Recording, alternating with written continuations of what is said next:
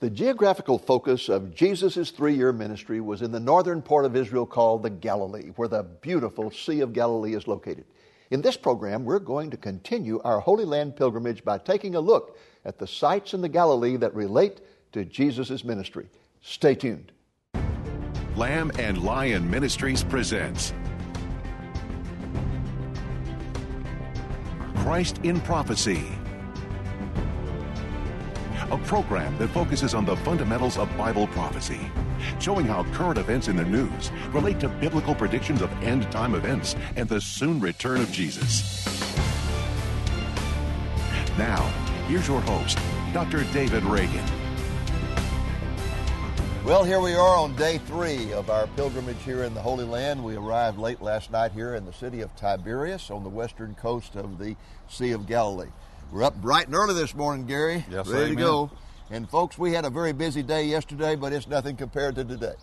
Today we're going to start off with a uh, trip on a, a cruise on, on, a boat across the Sea of Galilee. And when we get out in the middle, we're just going to stop and uh, kill the motors, and we're going to have a devotional that will be led by one of the members of our pilgrimage group. Then we'll head on up to the northwestern corner of the Sea of Galilee to a kibbutz called Kibbutz Gennesaar. This is a famous kibbutz because a few years ago, the Sea of Galilee got to its all time low level in the 20th century, and uh, it uh, revealed some ports around the sea that they didn't know existed. And at one of those, they found a first century fishing boat in the mud, completely preserved. Mm-hmm. And uh, it became known as the Jesus boat. They don't like to call it that over here, so they just call it the first century boat. But we'll go there and see that and give the folks their first opportunity to do some sh- uh, shopping here in the land. And Kelly, it's always difficult to get them out of that place. Amen. Then from there, we're going to go up to the Hill of the Beatitudes, where we'll have another devotional. That's a beautiful area, beautiful chapel, and we'll have a devotional there led by another member of our group. And uh, then from the Hill of the Beatitudes, of course, that's where Jesus gave his Sermon on the Mount. We'll head to a village called Chorazin, which is one of the three villages that Jesus focused his entire ministry upon. From Chorazin, we will come back down to the Sea of Galilee and we'll have lunch. That's always one of your favorite times. St. Peter. St. Peter's fish. And we'll uh, that's caught right here in the Sea of Galilee. From there, we're going to go to Capernaum, yes. which is the headquarters of Jesus. That's where the headquarters of his ministry was. And Gary's going to present a devotional there at that site. Right. From there, we're going to drive all the way down to the southern end of the Sea of Galilee, where the water comes out the Jordan River to a place called Yardenit, where the government has built a beautiful um, baptismal place run by kibbutz. And there we will be baptizing people as a witness of their faith in the Lord Jesus Christ. Of all those sites, Gary, which one do you look forward to the most? Uh, the boat ride. The boat ride, yeah. The boat ride is always the one that does me in because I can look at the landscape of the land, knowing the prophecies that are being fulfilled and the land being restored. I also know that Jesus loved water.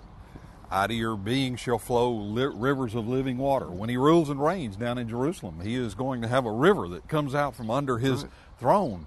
And uh, he ran his ministry around this lake over here. He was uh, asleep in the boat one night and they had to wake him up. Uh, so they did a lot of things on this water.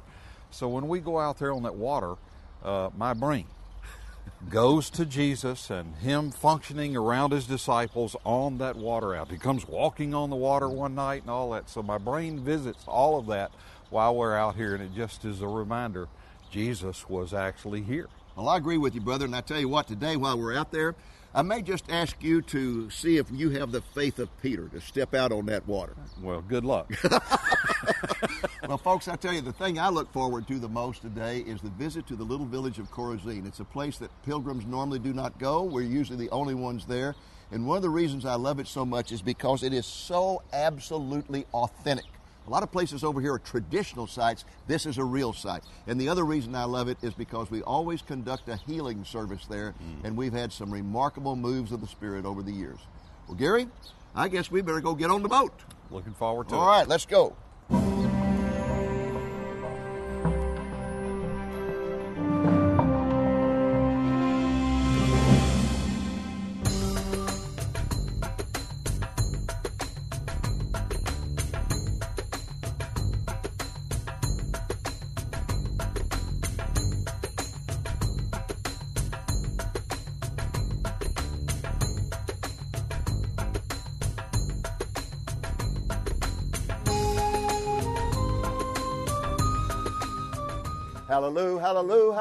Hallelujah, praise ye the Lord.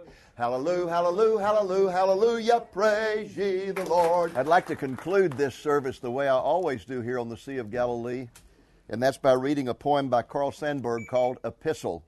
Jesus loved the sunsets on Galilee. Jesus loved the fishing boats forming silhouettes against the sunsets on Galilee. Jesus loved the fishermen on the fishing boats forming silhouettes against the sunsets on Galilee. And when Jesus said, Goodbye, goodbye, I will come again, Jesus meant that goodbye for the sunsets, the fishing boats, the fishermen, the silhouettes, all and any against the sunsets of Galilee. And that goodbye and that promise means all or nothing at all. To us, it means everything. Kibbutz Ginosar is the location of the Jesus Boat Museum where a first century fishing boat is displayed. It is also our first shopping stop. Thank you.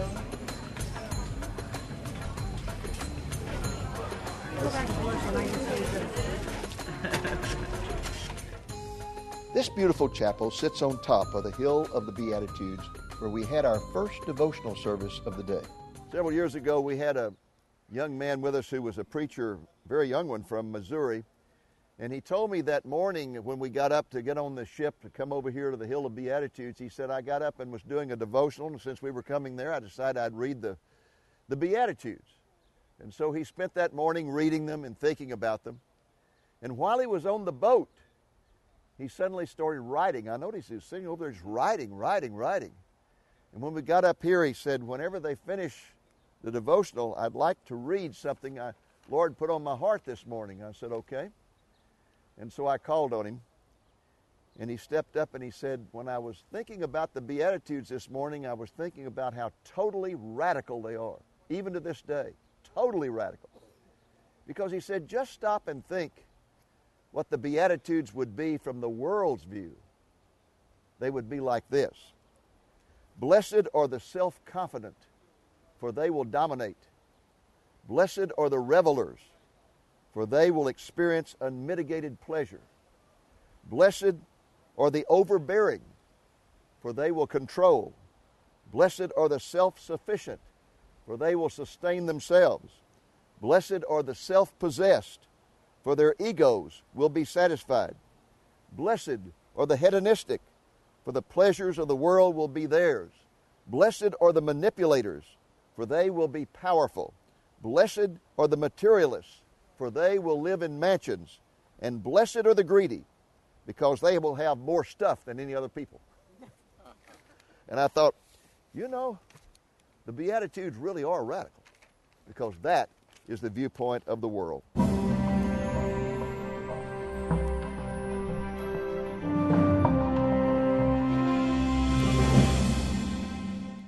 Village of Chorazin is situated about a mile north of the Sea of Galilee. It was one of three villages where Jesus focused his ministry, but unlike the other two, Capernaum and Bethsaida, it was not a fishing village. Rather, its inhabitants grew wheat. The synagogue is very authentic and is where Jesus performed some of his miracles. This is the village where we always conduct a healing service. Okay, if you have your Bibles handy, uh, turn over to Mark chapter 1. And we will take a look here for a few moments while we're here at Chorazin at uh, the Healing Ministry of Jesus. I love this place because this is one of the three cities that Jesus focused his ministry in. Uh, Capernaum was the headquarters, Chorazin and Bethsaida was where he focused his ministry. And the bad news is that when he left the Galilee the last time, he decided that because they had rejected him and rejected his ministry, even though he performed his greatest miracles here, he put a curse on these three cities before he left. And he said, if, if, if Sodom and Gomorrah would have heard what I preached there, they would have repented, but you did not. So it's going to be worse for you on the day of judgment than Sodom and Gomorrah. And the interesting thing about that is that about 100 years later, 150 years later, there was tremendous earthquakes in this area, and those three cities were totally destroyed. Tiberias was not, but those three were, to the point that by 1800, critics of the Bible were writing entire books saying they can prove that the Bible is full of myth, legend, and superstition because it said Jesus spent his ministry in three towns that never existed. They were so totally destroyed. Two of them were, destroy, uh, were discovered by archaeologists in the 19th century. The third, Bethsaida, was not discovered until this century and there's until the 20th century, and there's still an argument among archaeologists as to whether or not that's the actual one. But this is legitimate. This is a place where Jesus was frequently and where he ministered and where he did mighty works of healing. Let's read about those in Mark chapter 1, beginning with verse 32. At evening, when the sun had set, they brought to Jesus all who were sick and those who were demon possessed. And the whole city was gathered together at the door, and he healed many who were sick with various diseases and cast out many demons, and he did not allow the demons to speak because they knew him. Go to verse 39. And he was preaching in their synagogues throughout all Galilee, casting out demons. So he healed people, he cast out demons. He had a very, very active healing ministry. Now, I grew up in a church that did not believe in healing. I grew up in a church that had what was called cessationist theology. Cessationist theology is very common today among most churches. It is a theology that says that when the last apostle died, all the supernatural ceased. All the gifts of the Spirit ceased. God's intervention in history ceased.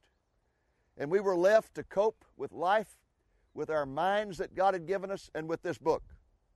And that was it. No more supernatural, no more miracles. That was in a day long past.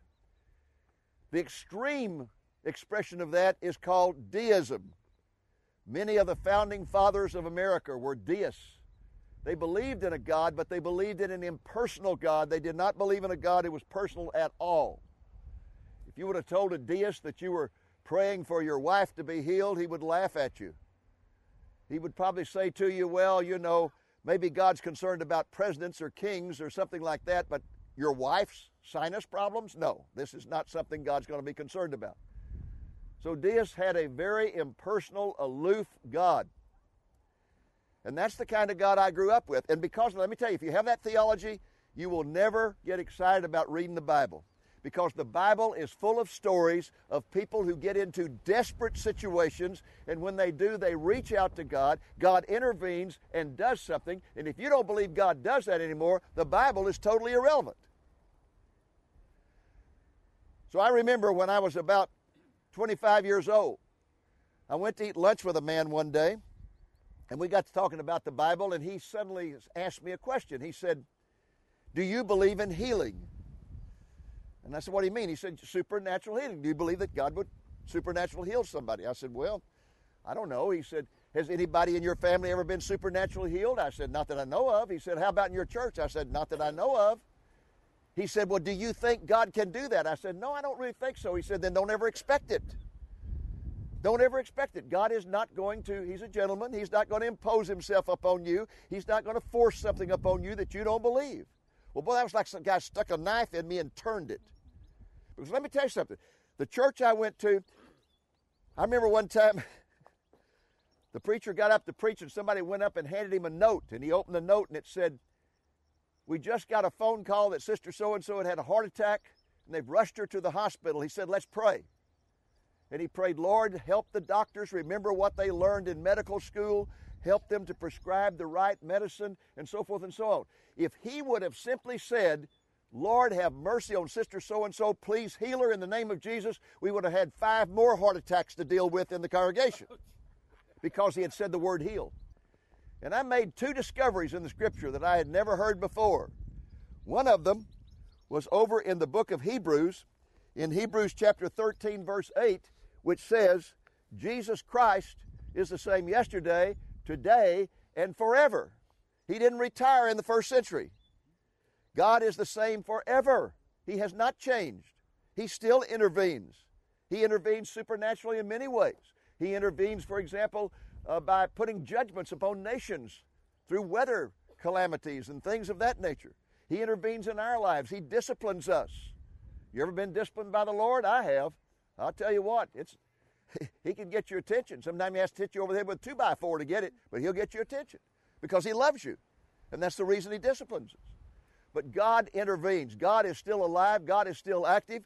And the other scripture I discovered, which really changed my life, was over in uh, 1 Peter chapter 5. And if you have your Bibles, I want you to turn over there and read that with me because it's so important. I don't want you ever to forget it. And I had been in the church for 30 years and never once heard this scripture. In 1 Peter chapter 5, and look there at verse 6. 1 Peter 5, verse 6. Humble yourselves under the mighty hand of God, that he may exalt you in due time. Cast all your cares upon him. Why? Because he cares for you. Christianity is the only religion in the world that has a personal God. It's the only one. In the Islamic world, they do not have a personal God. He's aloof, he's distant, he is arbitrary. They never know whether they have any confidence of salvation or not. The only ones who know are those who die as martyrs. Muhammad himself said right before his death he had no idea whether he was saved or not because it's an aloof God. Not once in the Quran, in all the descriptions of God, does it ever say God is a God of love. Never. Because He's not a God of love, the God they worship. But our God is a God who cares. He's concerned about every concern that you have. He's concerned about every worry you have. He's concerned about every decision you're trying to make. And He's a gentleman. He doesn't force Himself on you. You have to reach out like a little child in faith and say, God, help me with this decision. God, heal and He will respond in His own way, in His own timing. Probably about 10 years ago, we were at this very site praying for people. And we had a video photographer with us who was with us the whole trip, and he, he filmed this healing service. We got back to the bus, and um, we were just about to pull away, and he came running. He had put together some uh, of his equipment, and he got on the bus and he said, Could you wait just 10 minutes? And I said, Yes. I thought he needed to go to the bathroom. So he left. And he was gone about 10 minutes. And he came back and he said, While I was filming, God spoke to my heart. And God said, Don, I want to heal you right now. Don Gordoni had not been able to eat anything with wheat in it since he was about 10 years old. It would make him physically ill anything with wheat. He had to have corn or something like that. And so he said, David, I went back and prayed, and I believe God healed me. And tonight, for the first time, he was about 40 then, he said, For the first time in 30 years, I'm going to eat all the wheat I can eat tonight. I said, Don, let's talk about this for a moment. I said, Now, you, I appreciate your faith but you're the only guy who knows how to operate this camera. We brought you all the way over here. And he said, I'm sorry. God's healed me. I'm eating wheat tonight. So I started praying.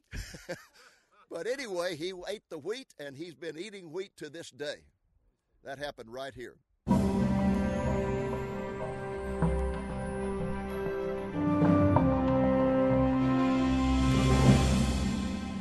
Okay, folks, we have now arrived on the north shore of the Sea of Galilee, and we're at a restaurant that uh, specializes in serving fish. St. Peter's fish, the kind of fish that is caught in the Sea of Galilee. And this is what a St. Peter's fish looks like. And it has a wonderful taste to it. It's a white, flaky uh, sort of uh, flesh that uh, reminds me of tilapia and probably is in the tilapia family. But I have a problem with this fish. And the problem is this I simply cannot eat anything that's looking at me. So what I'm going to do is put this napkin right there, and now I can take my knife and my fork and I can go at it. Our next stop was at the town of Capernaum, which was the home base of Jesus' ministry. As you enter the town, you are greeted with a statue of the Apostle Peter. But the focal point of the town is the beautiful white synagogue that was built in the second century. The floor of the synagogue of Jesus' time is directly beneath this building. Well, there's no way to overemphasize the importance of where we are right now because this was the headquarters of Jesus' ministry. This was his home away from home. We're going to be in Capernaum tomorrow, I mean in uh, Nazareth tomorrow, and we will go to a traditional site of a synagogue there and we will study the story of Jesus being kicked out of his hometown. As Jesus said, a prophet has honor except in his own country. And his uh, family could not accept him as the Messiah, and neither could uh, the people who had seen him grown up there in, in the town of Nazareth. So he came here, and he was here for approximately three and a half years while this was the headquarters of his ministry. Each year during the feast time, he'd walk all the way to Jerusalem and back, but otherwise, he was in this area ministering here. I've asked uh, Gary to uh, talk with us about the importance of Capernaum, and so here is Gary, Lion of Judah Ministries. Thank you, brother. If you want to follow along with your Bible, if you have your Bible, I'm in Luke chapter 4. Dave has already mentioned the setup for this story, and we'll visit a little place tomorrow up in Nazareth uh, where the first part of this story took place. So I'm going to save that part of the story for tomorrow, we'll pick it up as Jesus came down here. And I have several philosophical questions that are based in the Bible here to ask us all as a group before we get done here. But I want to focus your attention to uh, verse 20. Uh, let me get my reading glasses on. Verse 29, 28 so, all those in the synagogue, this is the synagogue where we will be tomorrow. So, I'll bring part of this story back up tomorrow. When they heard these things, they were filled with wrath. They rose up and they thrust him out of the city, and they led him to the brow of the hill on which the city was built. They were going to throw him off of there. And it says here that passing through the midst of them, he became invisible. And he went his way. Now, where'd he go? Next verse. He went down to Capernaum, city of Galilee. There's a philosophical question here that just jumps off the page at me. Jesus is treated that way today. And if he is rejected in your life, he will go somewhere else until you invite him to come back. Jesus that day came to this town. This is a real place where he was really here. You're here. Uh, and a good philosophical question number two would be why are you here? Why am I here? Same place where Jesus headquartered his ministry. Verse 31 He went down to Capernaum, the city of Galilee, and he was teaching them on the Sabbath, and they were astonished at his teaching for his word with the they were astonished at his teaching for his word was with authority in the synagogue there was a man who had a spirit of an unclean demon. He cried out with a loud voice saying let us alone. What do we have to do with you? Uh, what do you have to do with you jesus of nazareth? Why have you come to destroy us? I know who you are. You're the holy one of god. Amazing. The demons knew who he was but israel didn't know who he was. So there is a little problem that we're going to work through here, right here, and if you if if you allow yourself, you'll miss it. But the the answer is being answered in the question here: Who is this Jesus? Israel's asking themselves, Who is this Jesus? Jesus has come to Capernaum to legitimize his ministry. Who is he? So now he's come down here, and the demons are subject to his name. Whoa! And they haven't seen any rabbis do this. And so, verse 35 Jesus rebuked the man, saying, Be quiet and come out of him. And when the demon had, th- had thrown him in their midst, it came out of him and did not hurt him. Then they were all amazed. Catch that electricity. Everybody's watching, and here's a brand new rabbi showed up on the scene, and this miraculous stuff is happening. Our last stop of the day was at the baptismal site on the Jordan River. In Psalm 2, it says that God made a promise. David wrote that psalm. And he said that at the time he wrote it, it had been revealed to him that God had made a promise that the anointed one of God would one day rule over all the world, all the nations of the world. Do you believe that Jesus of Nazareth will fulfill that prophecy? I do.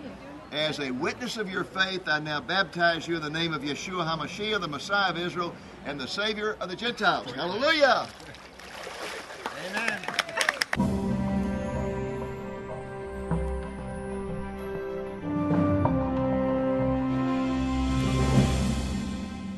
That baptismal scene you just witnessed brings back a lot of memories. I went to Israel for the first time in 1979, and at that time, there were no facilities for baptisms. You just had to drive up and down the Jordan River and try to find a sloping bank where your people could easily walk down into the water.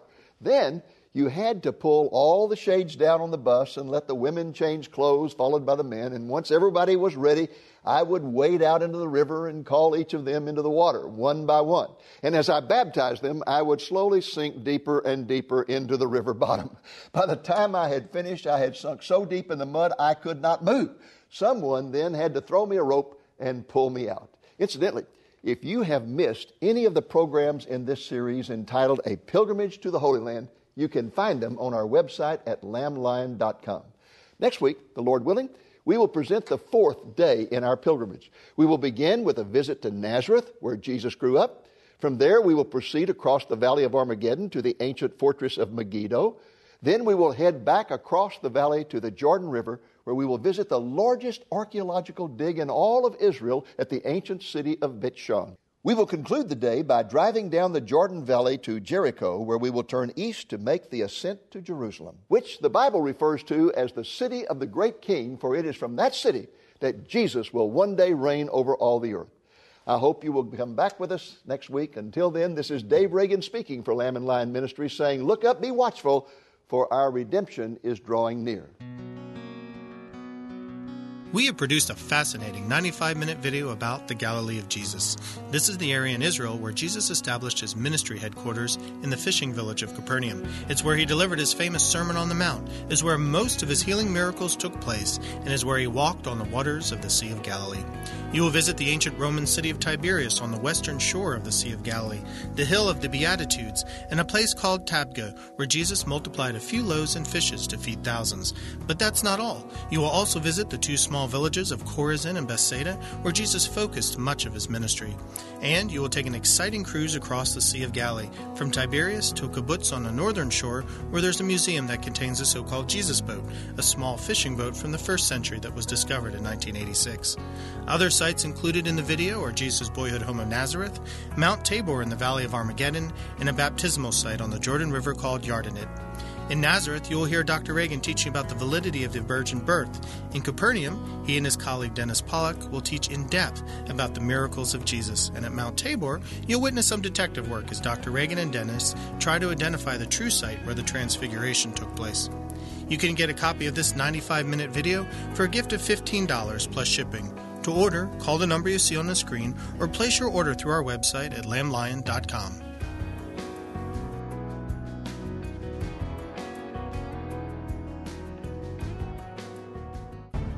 Thank you for joining us on today's Christ in Prophecy, a presentation of Lamb and Lion Ministries, a non denominational ministry dedicated to teaching the fundamentals of biblical prophecy and proclaiming the soon return of Jesus.